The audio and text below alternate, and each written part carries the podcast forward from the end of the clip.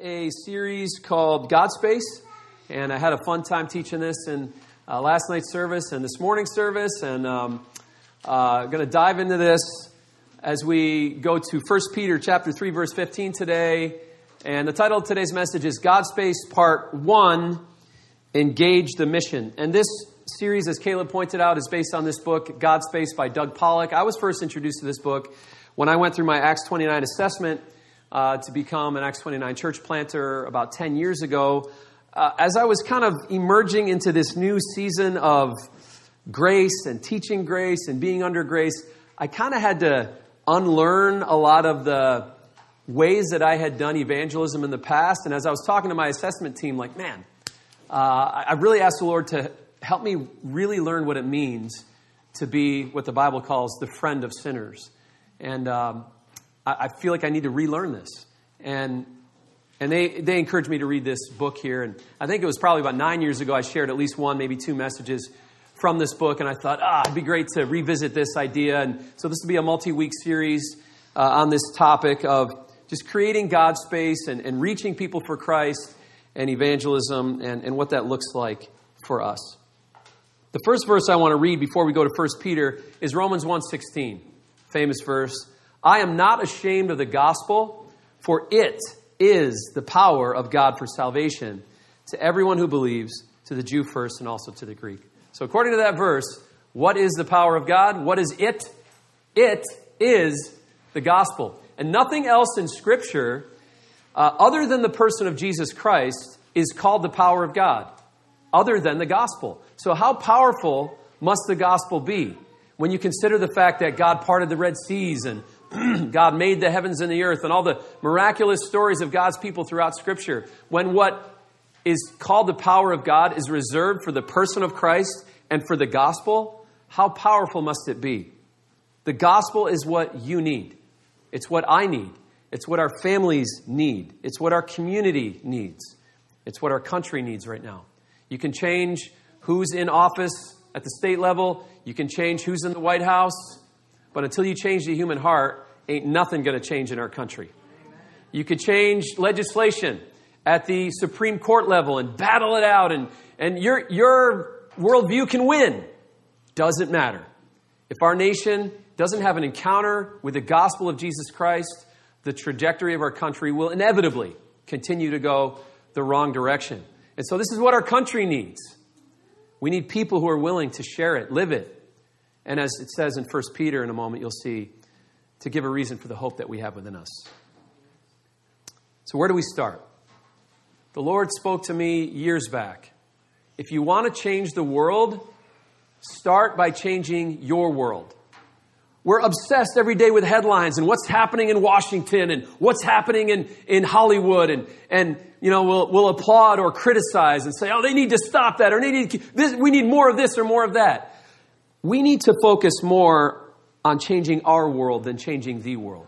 Who are the people that God has put in your life? What pocket of lostness has God strategically put you in for the sake of His name, for the sake of the kingdom? That's where we start. And I said a few weeks ago that we believe that the great hope of the world is gospel centered churches.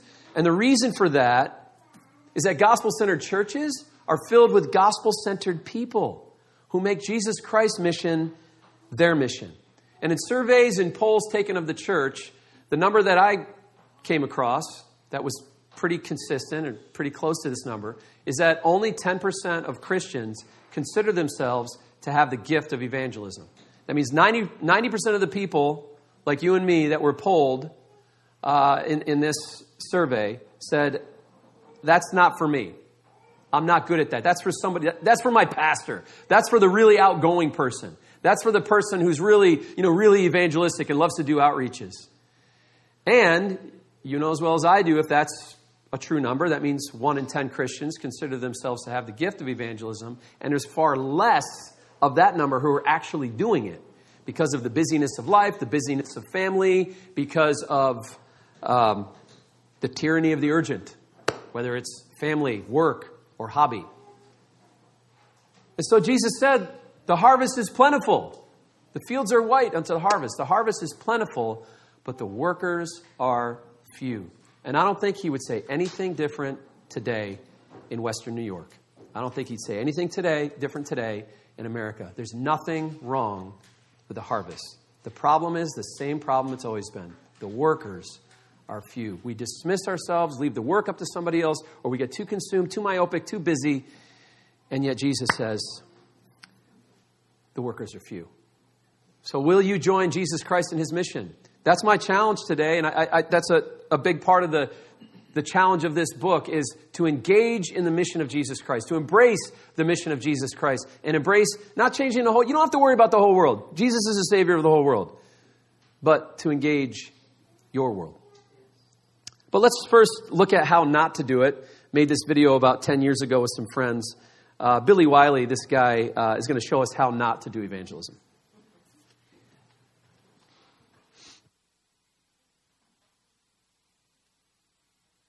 I once had a friend named Billy Wiley. Billy was um, zealous.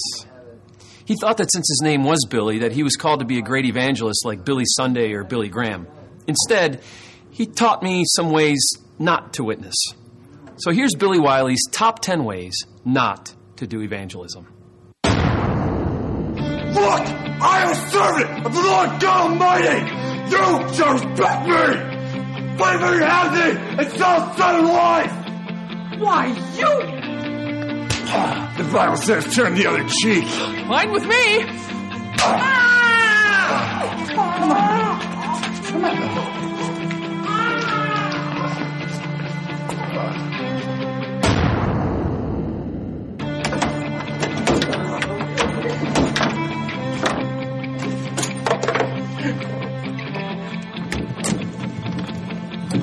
Excuse me.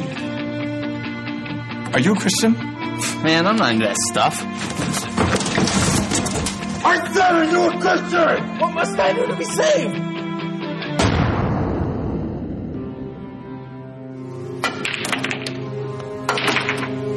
Excuse me.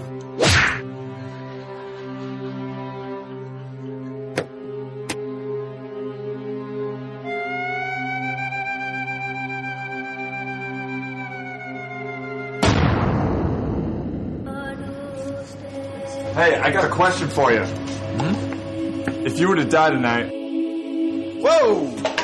Do you know where you would go? That's a gun. Let me pray for you. Okay.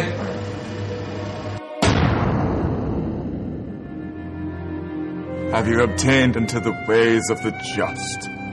For thou hast been purchased by blood before the foundation of the earth.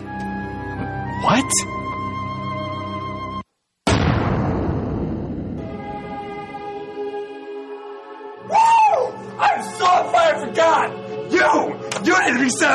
Set on fire by the lion of the tribe of My Gentile friend! Whoa, whoa, whoa! Billy once heard a story about 19th century evangelist Charles Finney and how Finney walked into a factory and just stared at a guy, and the guy repented right there on the spot. Billy, uh, Billy thought he would try that too.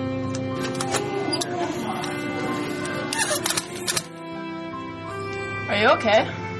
Do you see eternity in my eyes? I feel the power of conviction in your soul. Um, no. Just wait a little longer. I don't think so. Yeah, it was cool. Yeah. Yep. Cool. Jesus loves you, man. I'm gonna have to get back to you. Oh. Ah, he loves you so much. What theater? Uh, I don't know which theater. I'm gonna dance like a fake, gonna take it to the streets, cause I know last time me on train to fly. Oh, what are you doing? I'm Israel, and you're the walls of Jericho. Okay, let's get out of here. One, ladies, ladies.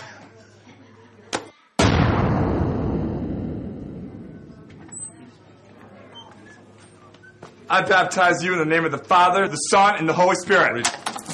Talking about? Why? What are you doing? Oh, the way I see it, because their eternal soul is in the balance. There is no method off limits. And I mean no method. Zeal always chooses the most radical route. Wisdom chooses the most fruitful. We need zeal and wisdom. Nowhere in the Bible are we told to be rude or weird or strange. Just be yourself. Just share the good news of God's grace that changed your life. Just tell your story. That's evangelism. And don't forget, Jesus promised He'd be with you wherever you go. Thank you, Billy. It was very helpful. So, I want to talk about creating God space in, in two places. Number one, first, in, in your hearts. That you would have room in your heart for His mission. That what concerns Jesus would, would concern us. Number two, God space in your relationships. Where is this space in your life to share your faith? For years, we've communicated, actually, from the beginning of Grace Life, we've communicated that we won't do and don't do a lot of extra meetings. Matter of fact, one of the only extra meetings I think we've done where we'd like invite in a guest is I think in our fifth year uh, celebrate anniversary celebration, and then uh, annually we've brought in uh, Andrew and John Eastman, um, and they're actually coming in, in, here again in June. Little uh, commercial there, but, uh, that, that's it. Other than that, we, we've communicated we don't do a lot of extra stuff outside of you know weekend gatherings and, and groups because we want to encourage you to have open spaces in your schedule to use that to engage a pocket of lostness uh, and, and to reorient your life around Christ's mission to reach people for his name. So, 1 Peter 3.15. It was right there at the end of that video as well. Peter says, But in your hearts, set apart Christ as Lord. Always be prepared to give an answer to everyone who asks you to give the reason for the hope that you have but do this with gentleness and respect. So, first he says, In your hearts, set apart Christ as Lord. I want you to think about what does it mean when you say Jesus is Lord?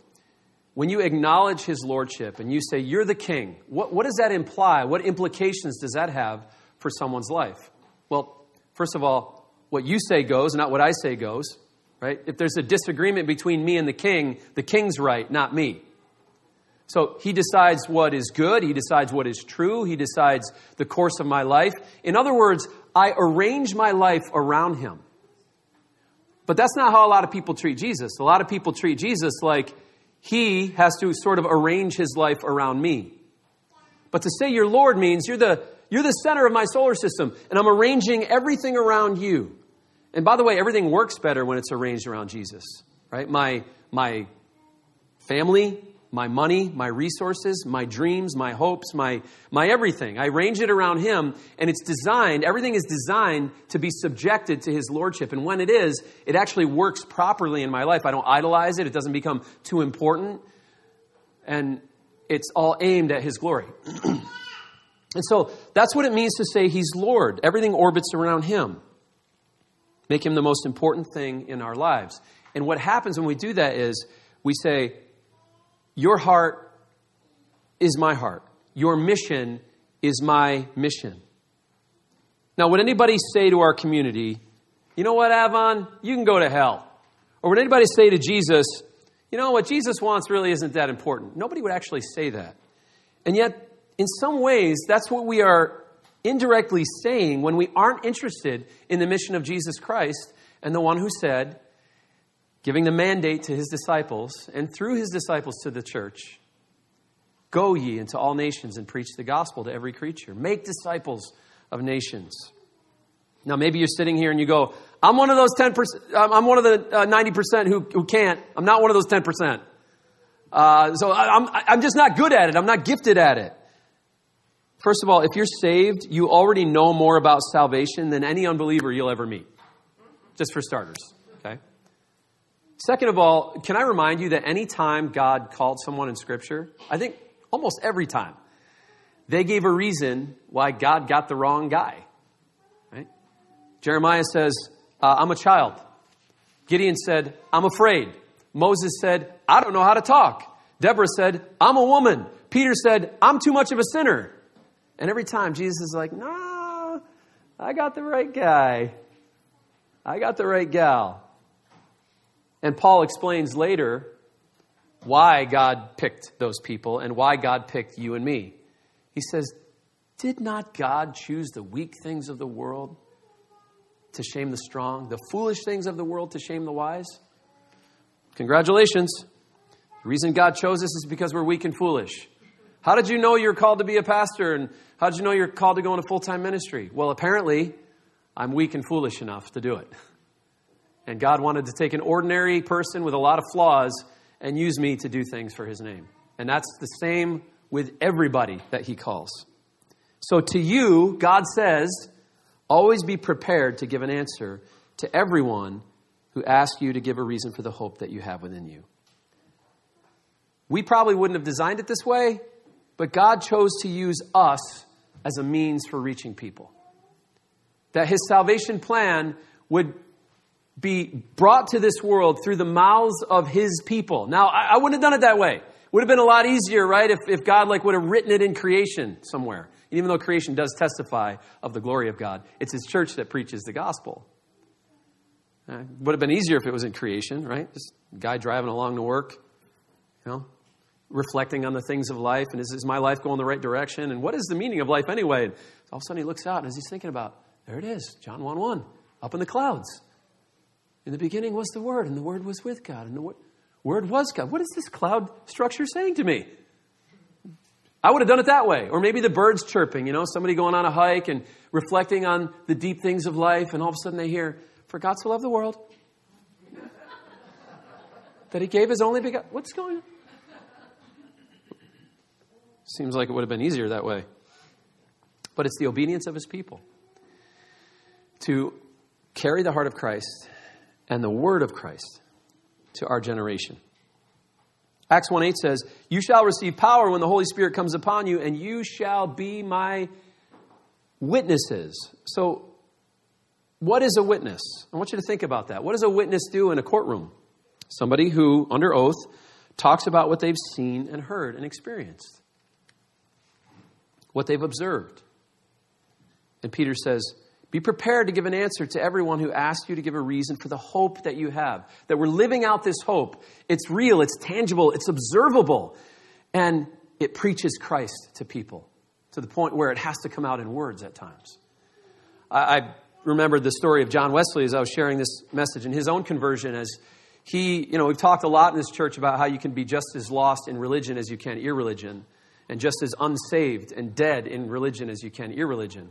Well, John Wesley, when he was a young man, Church of England, knew nothing of salvation by grace through faith. He was a legalist and he wasn't saved.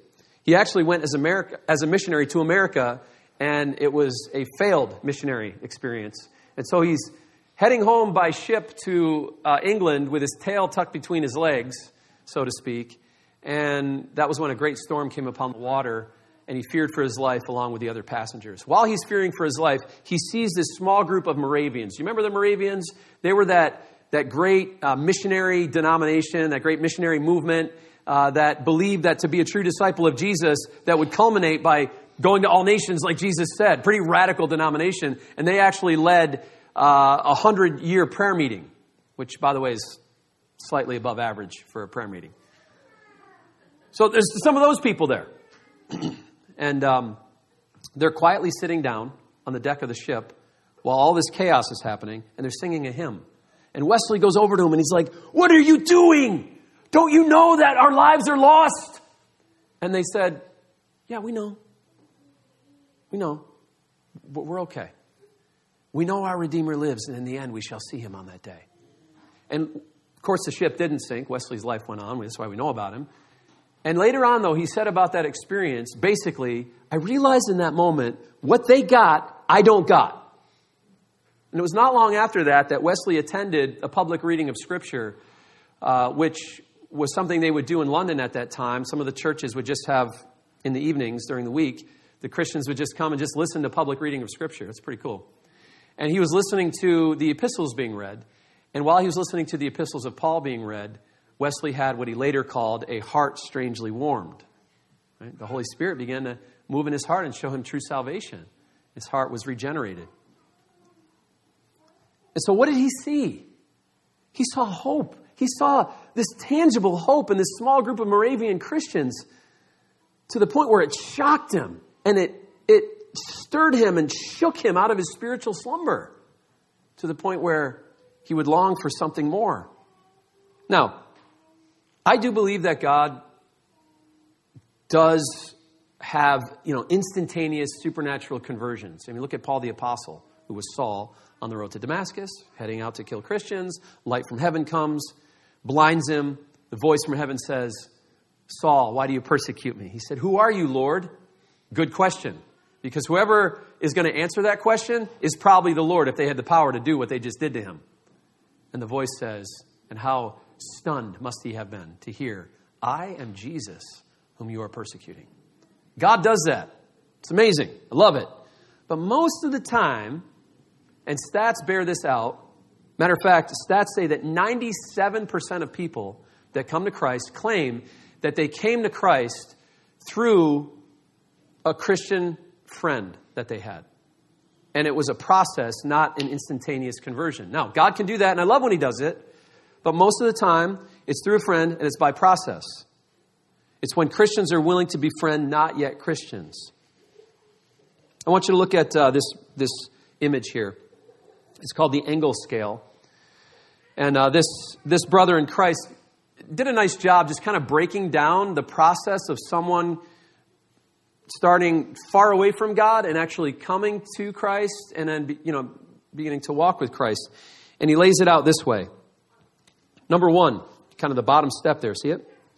No awareness of God. And that is a very sad state. Like, completely even ignorant of God. And there's a lot of people, there's millions of people in the world that are in that state. Number two, some awareness of God. Number three, contact with Christians. Number four, interest in Jesus. Number five, investigating Jesus. Number six, grasp truth about Jesus. Number seven, understand the implications of truth about Jesus. Number eight, acceptance of Christian truth.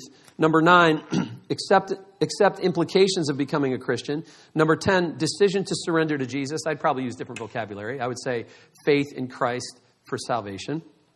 Number 11, gain confidence in their decision. Number 12, experience life change. Number 13, learn basics of faith. 14, learn disciplines. 15, share with others. 16, ongoing growth. What I want you to see there is just, it's not just they're not saved and suddenly they get saved. There's, there's this process. That's what I appreciate about this resource, uh, this study that he did. It just shows like the, the multiple subtle changes that happen in a person's heart as they move toward Christ. And we need to understand that. And God is able to miraculously, boom, like bring, bring someone from number one to number 10 pretty quickly. And that can happen and does happen. But a lot of times it happens slowly over time. It can happen over weeks, months, years, decades.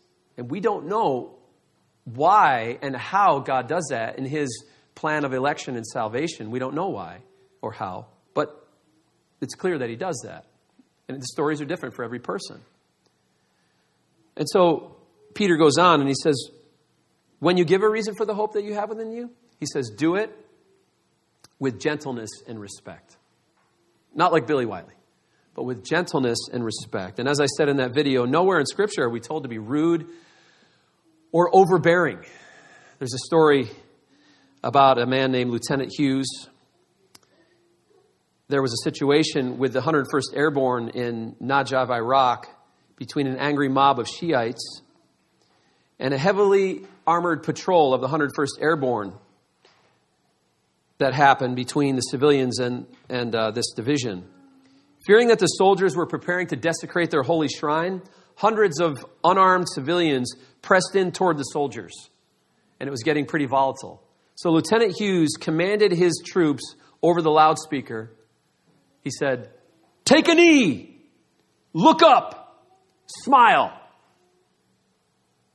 And the whole, you know, the, the whole division did that. They all got on their knees and they looked up and they smiled. And it completely disarmed the situation. Why? Because they were sending a message we're friends. We're not here to fight you, we're your friends.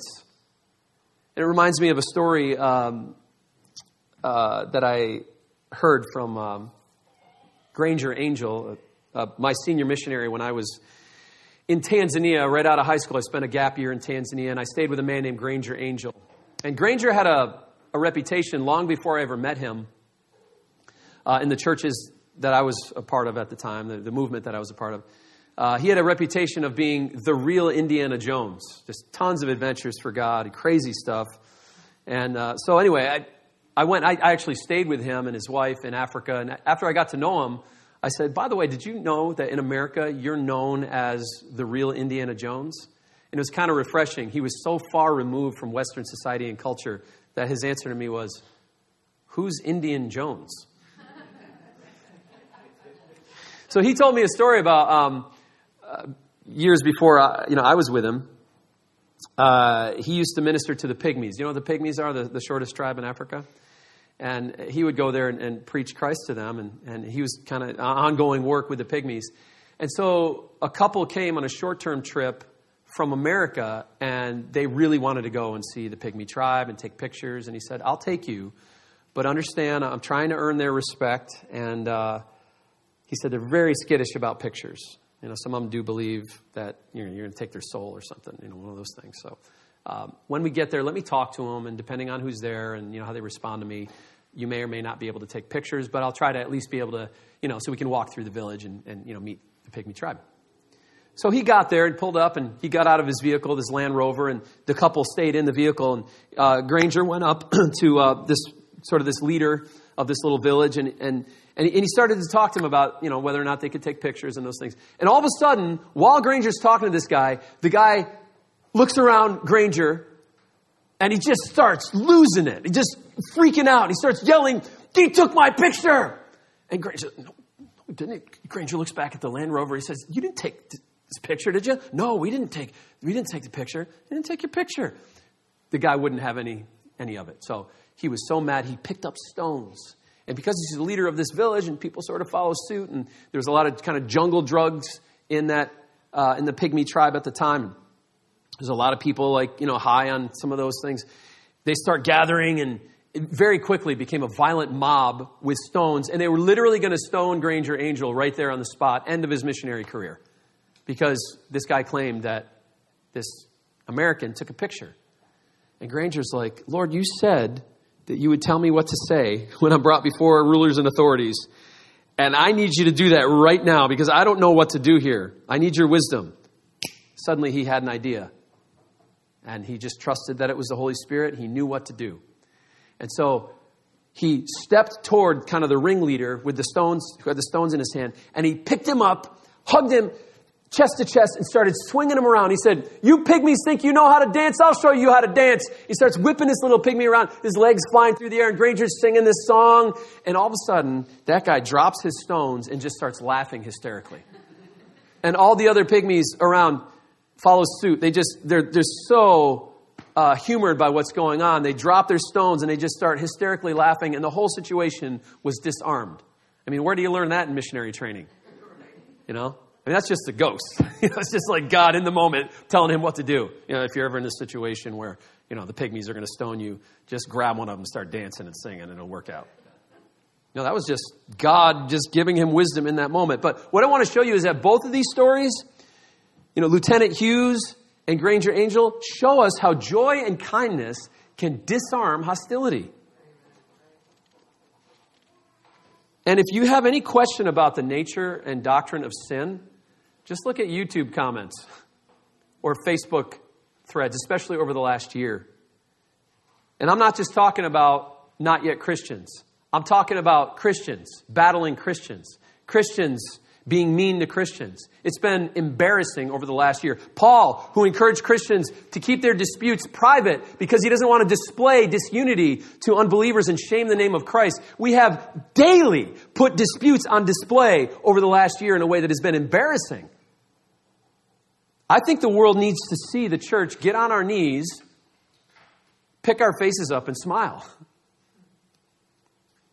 And disarm that hostility. Now, I'm not going to just blame the church and say, big bad church done it wrong. We have a devil who hates us, and the Bible says the world is under the sway of the evil one, and he is very capable of deceiving people to seeing us the wrong way as well. So that's also in play.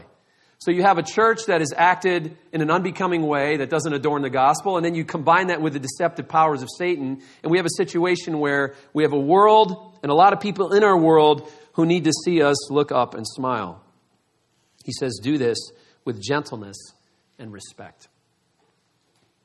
One evangelist said, We must learn the back door to people's hearts because the front door is heavily guarded. I showed this next video we're about to see before. Some of you may have seen it. Um, but I thought, in light of this series, this would be a good uh, video to watch again. Uh, this guy's an atheist. His name is uh, Penn Jillette, and he tells this story uh, of an encounter he had. He's a, like a, a, kind of a comedian magician. He tells a story of an encounter he had with a Christian. So watch this video.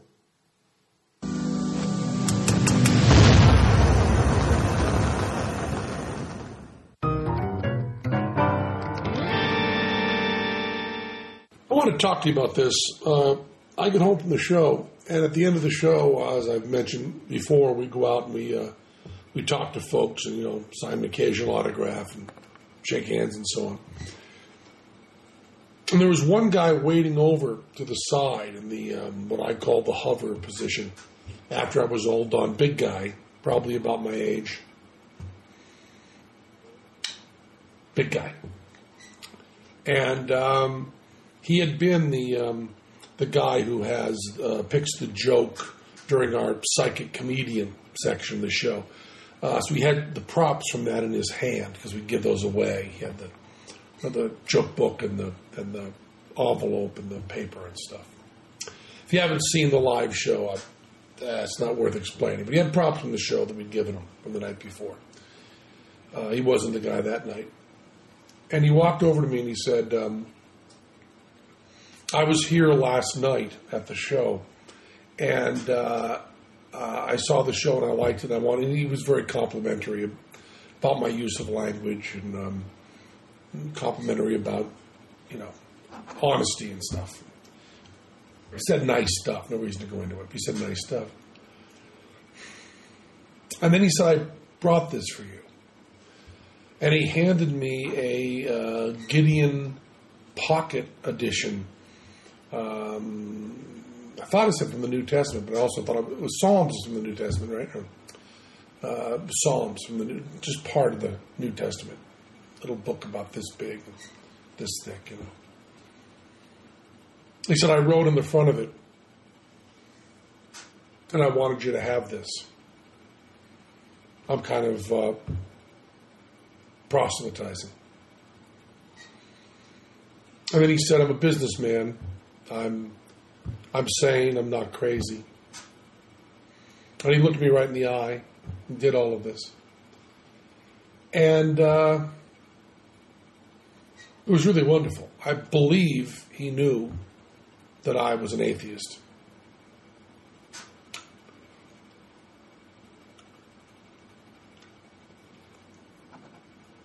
But he was not uh, defensive, and he looked me right in the eyes.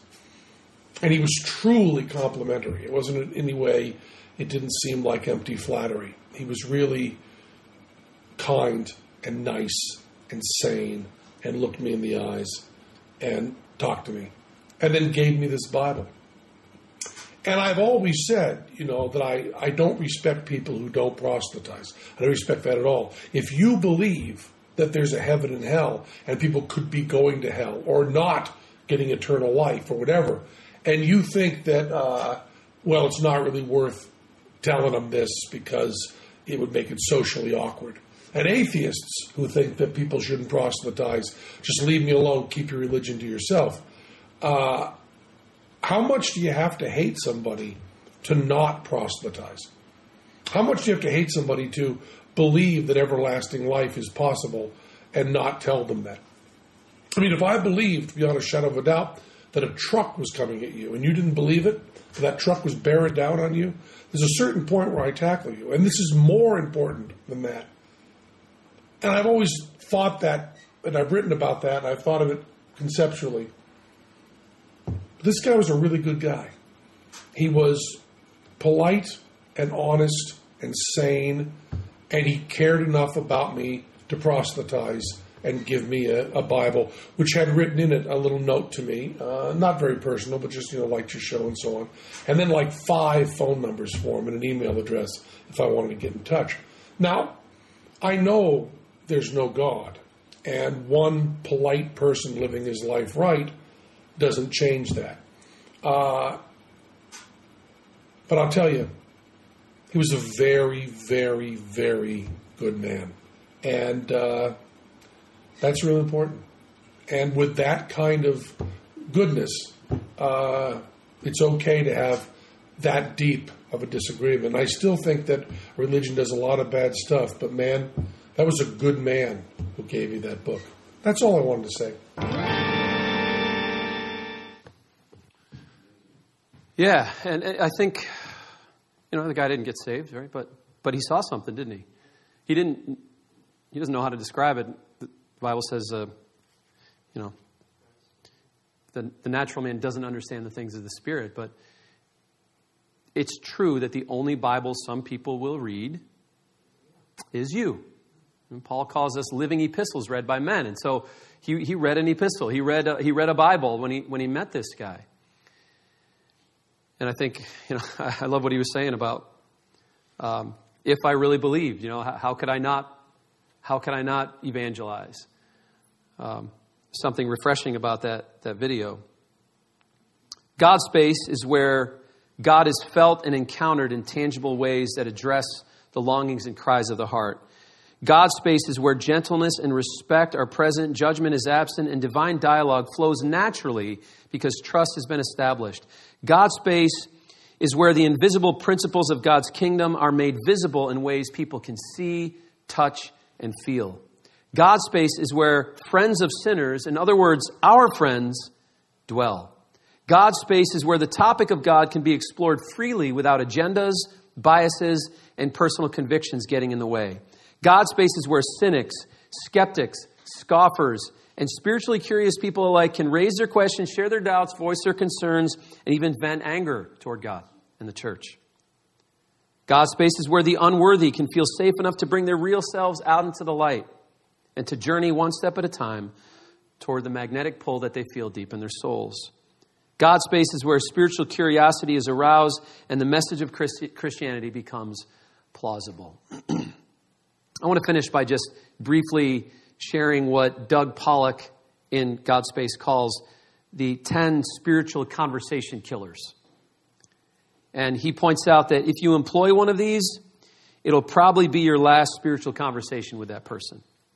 And by the way, full disclosure, I've probably like done most of these. Um, and part for me of, of relearning how to engage culture and engage people for Christ uh, was having to sort of unlearn some of these forms of spiritual conversation killers that uh, were a big part of my life for a long time. Number one, spiritual conversation killer, an unbelieving heart, just not believing that people actually want to hear it. And I think he's right. I think, you know, do you really believe that people in your Monday through Saturday world actually want to talk about spiritual things? I mean, you live in the same culture I do. What are the two things you're not supposed to talk about? Religion and politics. And if we buy into that, then what we're really saying is I don't believe Ecclesiastes 3:11. He's made everything beautiful in its time and he's put eternity into man's heart. So there, there's a I do believe that there is a there's a place, there's a there is a context, even with the most the person with the most polar opposite worldview and the most hostile view toward the Christian faith, there is a place that sometimes we have to work toward and earn the right to unlock that door, that's, that God space in their heart, and, and, and talk about eternal things. But we have to believe. We have to believe that the harvest is plentiful. We have to believe that God is working in the harvest and that our, our preaching and our, our mission and our, our, our obedience to God is not futile. Thomas Jefferson said, When the heart is right, the feet are swift. Spiritual conversation killer number two pre conversion history. And Doug Pollock quotes David Kinnaman, who in his book Unchristian quoted one outsider who described Christians in this way. Quote, most people I meet assume that Christian means very conservative, entrenched in their thinking, anti gay, anti choice, angry, violent, illogical empire builders. They want to convert everyone, and they generally cannot live peacefully with anyone who doesn't believe what they believe. Now, I, I don't buy into the idea that it's us and them, that the whole you know, the whole world is, is set in a hostile disposition toward the church. I think you have people all along the spectrum. You have some people who actually are ripe for the harvest. And I, I think if you engage them and share Christ in a respectful and gentle way, and you have that opportunity, I, I think there's a lot of people who would come to Christ. Then you have all these people sort of in the middle uh, who are, are shaped by a culture that is hostile toward the faith. And then you do have a group that are extremely hostile toward the Christian faith and see it with antagonism as the great enemy of the world. But like it or not, and as I've said, Satan is working in that, but also I think with our Western Christian culture and the selling of Jesus and the, you know, sort of the goofy, silly presentation of Jesus that is on display in our culture, like it or not, hasn't helped. Christian jewelry, t shirts, TV programs, tracks, billboards, and bumper stickers have all contributed toward a pre conversion history that shapes the perception of every single person that you meet. And some of the stuff we put out there is just plain silly and doesn't help. Now, have seen this bumper sticker? Eternity, smoking or non smoking? Kind of doesn't help. Or the, the ichthus, the Christian fish, real bumper sticker. This fish won't fry. Will you? Again, not, not very helpful. No context at all. Right? It's, it's like it, it just assumes that you can like trap somebody into conversion with like one mic drop bumper sticker. Try Jesus. If you don't like him, Satan will always take you back. Okay, not, not helpful. This car, bumper sticker, this car is prayer conditioned. Not a joke, really. It, Christian soldier, nothing goes together like a cross and a gun. Okay, now, no, uh, you know, gun rights, axe grinding, or anti-gun anything here. Uh, but again, uh, does that help? Like, no context at all. Playing into the stereotypes of of, of the Christian faith, combining, uh, you know, a physical army with the spiritual thing. It's just the problem with a lot of this stuff is it doesn't have context and it, it assumes you can trap people with, with, a mic drop statement, not to mention some of the questionable theology. And we have to get out of their Christian stereotype box ASAP if we're going to have real conversations. Otherwise, it's like, nope. Okay, spiritual conversation killer number three awkward transitions. You know, it's a problem if evangelism becomes I got to get this message off my chest. Used to be like that for me. I was very legalistic about this, and you can ask my wife. When I was in college, I would feel guilty if I walked from class to the dorm room and I walked by, you know, 30 unbelievers and I didn't share Christ with any of them. Now, I guess the motive at some level is good, but I was under law, and evangelism became a guilt trip for me, where if I'm really not ashamed of Christ, I got to get this message off my chest. And I would have these I would have these like blindside conversations with people, and were, they were spiritual conversation killers. Awkward. Tra- Let me. How how can I manipulate this conversation to get it to a spiritual conversation? Oh, the the sun is really bright today. Yes, he is. the sun is bright. Is he bright in your soul? Hey, did you see the game last night? That game was awesome. Yes, it was. You know what else is awesome? Okay, just shut down, right? Spiritual conversation killer. Okay, number four, Christianese. When we use our language, not theirs, even good language, even good scriptural language, like you saw there. Have you attained unto the ways of the just? Right? Saved, born again, Right? Justification, sanctification, all good Bible words, but that's our language. That's, that's Bible language. Not to mention some of the stuff that has entered like Christian pop culture language. That's just plain, you know, goofy. You know? Hello, my name is Kevin Witness. Are you on fire for God? What do you mean? I mean, you need to be committed. No, you need to be committed. What are you talking about? What I'm saying is, I love the lamb. The lamb? He's also a lion. Okay, it's just Christianese, right? It's just not computing. Spiritual conversation killers. Number five, disrespect. How many of you show up for conversations? I just can't wait to talk to this person that's going to disrespect me and be parental and condescending with me. You're not going to show up for that conversation. So somehow, yes, we have the truth, we have the absolute truth, but Peter says, share it with gentleness and respect. So we have to share it in a way that is winsome. James in book of James 119 says, be slow to speak and be quick to listen. You know, when we exceed the social speed limit, run through the stop signs, hijack the conversations, and monologue, that can all be seen as disrespectful. Okay. Spiritual conversation killer number six just having an agenda in the conversation, you know, it, having an outcome where it, it has to end here or I failed. Trap conversations. A conversation that doesn't have a natural course, but is manipulated by the one at the helm.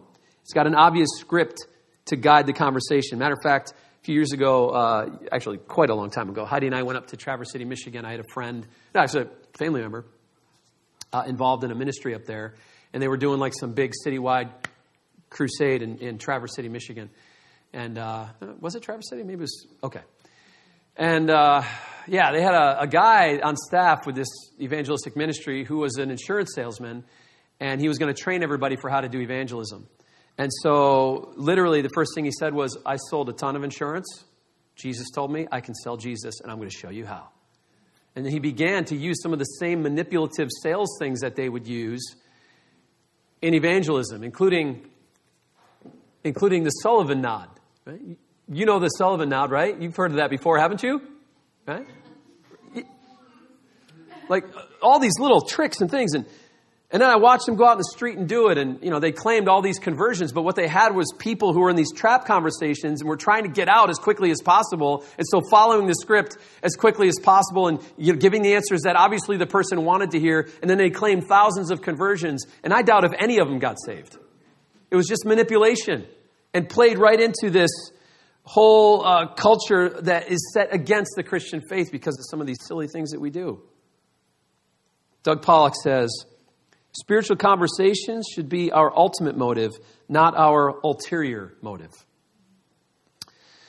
Number seven, spiritual conversation killer, control.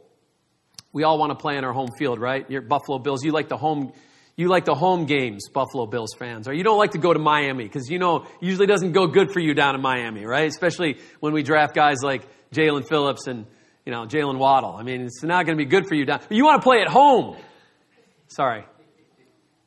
Same thing, though, in, in, I think in evangelism. We, we want people to come to our space right here in the church. We want people to, I, I want to control the conversation. I want to talk about what I want to talk about, and I'm going to get the outcome that I want to get. And we're always playing on our home field. But we have to be willing to be in situations that we're not comfortable in that are out of our control. We've got to be willing to play road games. Because the bottom line is, real evangelism is not something you can schedule on a Sunday morning or on a Friday night outreach. Real evangelism happens in the flow of life, and it's often disruptive and annoying. We've had people knocking on our door. We're like, Heidi's like, time for mission. I'm making dinner right now. It's going to take me an hour, but it's time. This is what we prayed for. You know, as a neighbor knocks on the door with some dire situation and needs ministry. I remember few years back, we, we had some different neighbors than we had now, and I, I knew that they had just lost a loved one, and it was a very close loved one. And I'm getting out of my car, walking into the house, and I look over, and they're all out on their porch, and I know they're grieving. I know it's, they're right in the midst of grief. And the Holy Spirit's like, it's time. Okay, all right. So I went over, and they're talkers. I knew it would take me some time. Aren't they? So I went over, and I just said, uh, hey, uh, I heard about what's going on, and I just want you to know just how sorry I am, and we're praying for you half hour, 45 minutes later, eulogizing their loved one, talking about how much they loved him and what he meant to them, funny stories. And it was almost like I wasn't there. They just, just prompted this back and forth between you know, these family members. And one of the things Doug Pollock talks about that I'll get into in a later message is asking spirit led conversations. So I'm sitting there and I'm going, Holy Spirit, help me. Give me a spirit led, uh, I'm sorry, spirit led question. Give me a spirit led question. Spirit led question. And I had it. And, and when I had a break in, in the conversation. I said, Can I ask you a question? Yeah, yeah. Do you know what happens after you die? No, I, we've been wondering that. You know, I, I don't know. I'd, I, I'd lean more, you know, atheistic, and you're six feet under. He wasn't hostile about it; it's just kind of his beliefs. And then she's like, "Well, I think there, I think there is a spirit, a spiritual world, and and uh, there's a heaven, and I believe." I said, "Can I tell you what the Bible says?" And I just explained from Scripture the coming judgment, heaven and hell, and the need for faith in Christ. And I just had this opportunity because we had had a long term relationship with them. I was playing a road game on their time, on their turf, letting them control the conversation, and God gave me an opportunity in the midst of that to bring Christ into that situation. We can't always be in control. Jesus said, Don't worry when you're brought before rulers and authorities. I'll tell you what to say in that time. And so we don't always need this script. Sometimes we just need to be available to God in that moment. You know, Ronnie's here today, and Ronnie, Nate, and I were on, a, on the same team to Turkey back in the early 2000s. we, we were in the city of Bursa, uh, 1.5 million people in the city, and about 30 Christians. And uh, we attended the one church. So we did a concert on a college campus, and they said, they said you can, uh, you can talk about what Jesus means to you, but the local police say not to, it's illegal to proselytize, so don't ask or make an appeal for people to accept Christ publicly. But afterwards, as you're talking to students, just be led of the Spirit. Okay, so we had a good concert. It was very well received, and a lot of students hung out in the kind of the open courtyard between the dormitories, and we were sitting there talking to them. And uh, I was sitting there talking to a, a young woman, uh, a student who was a Muslim, and she asked me if I'd ever read the Quran. Were you sitting with me? No, you were uh, somewhere else in the quad. Yeah, because you didn't go to you didn't go to jail with me. so. Um, she asked me, have you, ever, have you ever read the Quran? And I said, Actually, I have. Uh, I said, Have you read the, the Bible? Have you ever read the New Testament, the Injil? She said, uh, I've never even seen one. I know. So I turned to a roadie and I'm like, Hey, go get me, a, go get me an Injil. And uh, the guy went and brought six, like a, like a card dealer, just you know, start, and there's police everywhere. It's like they're watching us, like they're literally watching us. And he's just like Bible, Bible, Bible, Bible, and all of a sudden, like this, this girl, this, this female college student, gets this New Testament, and you would think we just pulled out like jewelry, precious, rare jewelry, because all these students started gathering and hovering over her back, like, whoa, a Bible? And Muslims. A New Testament? Wow, I've never seen one. Sure enough, here comes a police officer. He says, Come with me, please. So he arrested me, another band member, and a roadie and they throw us into the back of this you know, like paddy wagon type thing, and we're li- literally looking out the back window, and you know, to, at Ronnie, and we're just like, guys, you know, he didn't know what was going. We didn't know what was going on, you know. And I, am sitting there, and I'm like, oh Lord, I've, I've, heard about what happens in Turkish jails, and uh, I said, uh, remember that time when you said when we're brought before rulers and authorities? Well, now you can do that.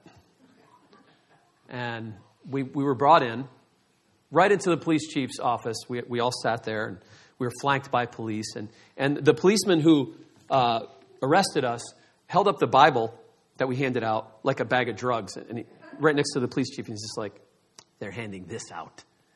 And the police chief got mad and he's like, this is a Muslim country. You can't do this. And we'd been praying. We're like, Lord, tell us what to say. And we knew what to say we said, You'll have to forgive us. We're just stupid American tourists. And the guy goes, Yes. this I can clearly see. And we said, Well, here's the thing America's a democracy, and we heard Turkey's a democracy. Isn't that true? Isn't it a democratic form of government? Uh, yes. Well, that's the problem. In America, on a college campus, you could say anything you want. Clearly, you can't hear. So clearly, your democracy is different than our democracy. He got mad and offended at that. No, it's not. We have the same democracy. No, we don't, because we're in your office right now. He goes, Get out of here. And he sent us out, and we sat down in the hall and waited. While we waited, a few minutes later, this guy in a suit came in with a briefcase, the equivalent of the DA of the, of the city of Bursa. He comes in, he just looks over at us, turns away, walks into the police chief's office, slams the door, and for a few minutes, it was just Turkish barking. It just.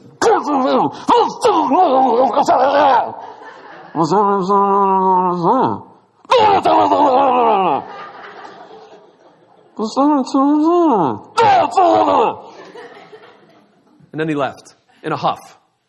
We found out later that what he said to the police chief was, What they're doing isn't illegal, what you're doing is illegal. And before you let these guys go, you need to apologize to them. So he brought us in and he's like, You know, sorry. Sorry, we're trying to learn how to function as a democracy, and clearly, clearly I shouldn't have done that. And, you know, we're sorry. Gospel opportunity. Hey, Jesus forgives us our sins. We forgive you. It's okay. And we forgive you of your sins. And then he picked the, the Bible up again. He says, But don't hand this out again. One of our guys said, You don't want us to hand out that again? He said, Yes, don't hand this out. So we agreed that we would not hand out that new, particular New Testament again. We just handed out all the other ones. Talk about a road game. Totally out of our control, but God was in this, right? It was for the glory of God. And, and, and the Holy Spirit gave us what to say. And we have to be willing to be out of our comfort zones and vulnerable like that in spaces and places and conversations that we are not in control of. Okay. Number eight, judgment. I'll just say this. We have to learn how to be farmers, not policemen. Evangelism is not pulling somebody over theologically and saying, no, no, no, no, no. It's about sowing seed and being more like a farmer. A lot of the pictures of the gospel growing are agricultural in Scripture. You look at the way Jesus radically accepted the prostitute in Luke 7, who came to him, and the religious community rejected her. Because sometimes when we share Christ and when people hear that we're a Christian, what they, even though we, we may love, love the sinner but hate the sin, what people hear is, I not only don't accept your worldview, I don't accept you. Doug Pollock says acceptance does not mean endorsement. When we confuse the two, we destroy the very space that God wants to work in. Number nine, combativeness. Dallas Willard said, It's very difficult to be right about something without hurting someone with it.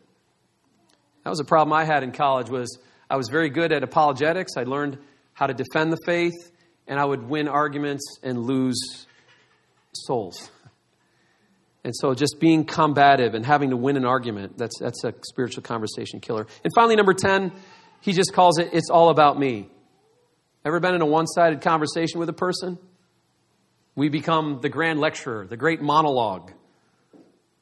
And the secret to being interesting is being interested. That we are willing to listen, as James says, slow to speak, quick to listen. So, will you engage the mission of Jesus Christ? Remember that Jesus was the first great evangelist. You talk about a road game. The one who left heaven and came to this world. He left his home field to play an away game here. He preached the gospel to us. And like the prostitute in Luke chapter 7, he gave us radical grace and radical acceptance.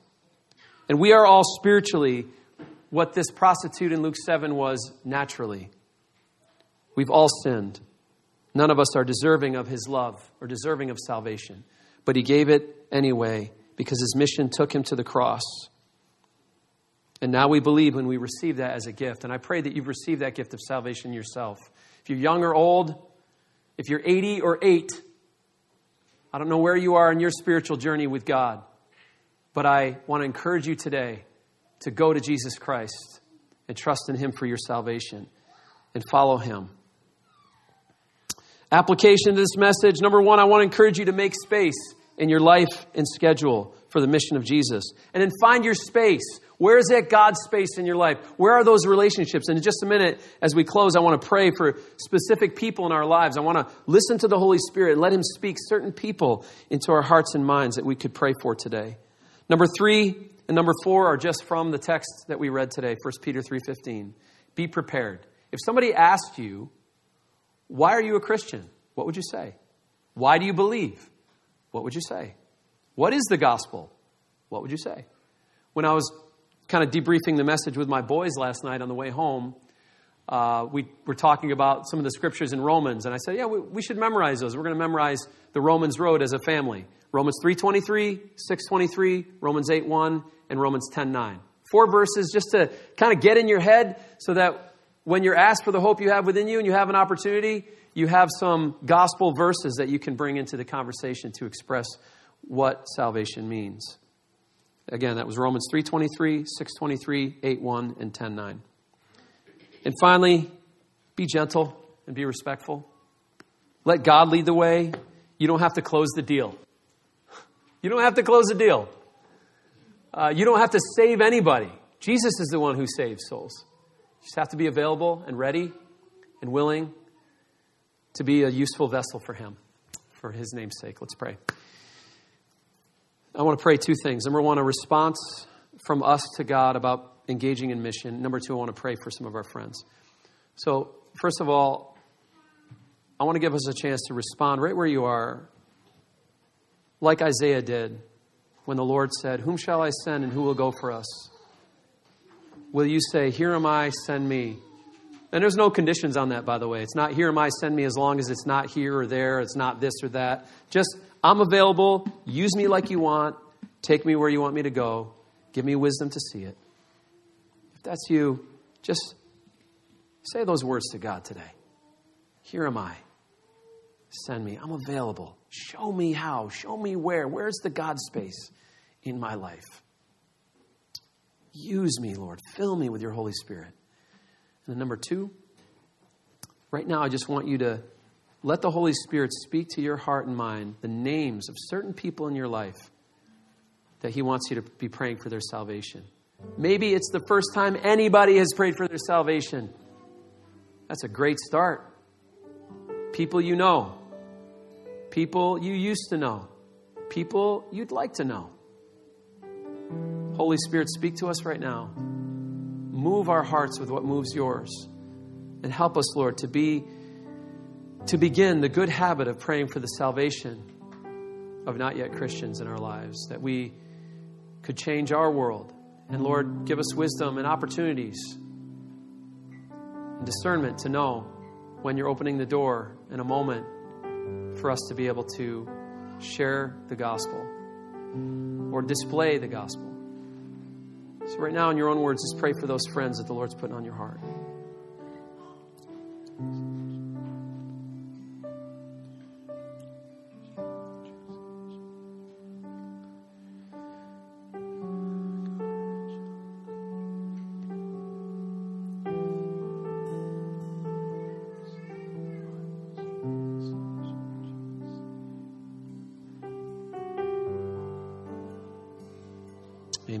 Lord, as we close in worship now, let us remember that you don't want laborers, you want worshipers. If we're worshipers, we'll be laborers. Help us to be in awe of you, in awe of Jesus and what he's done. And that we'd say, like Paul the Apostle did, it's the love of Christ that compels me to go. In Jesus' name, amen.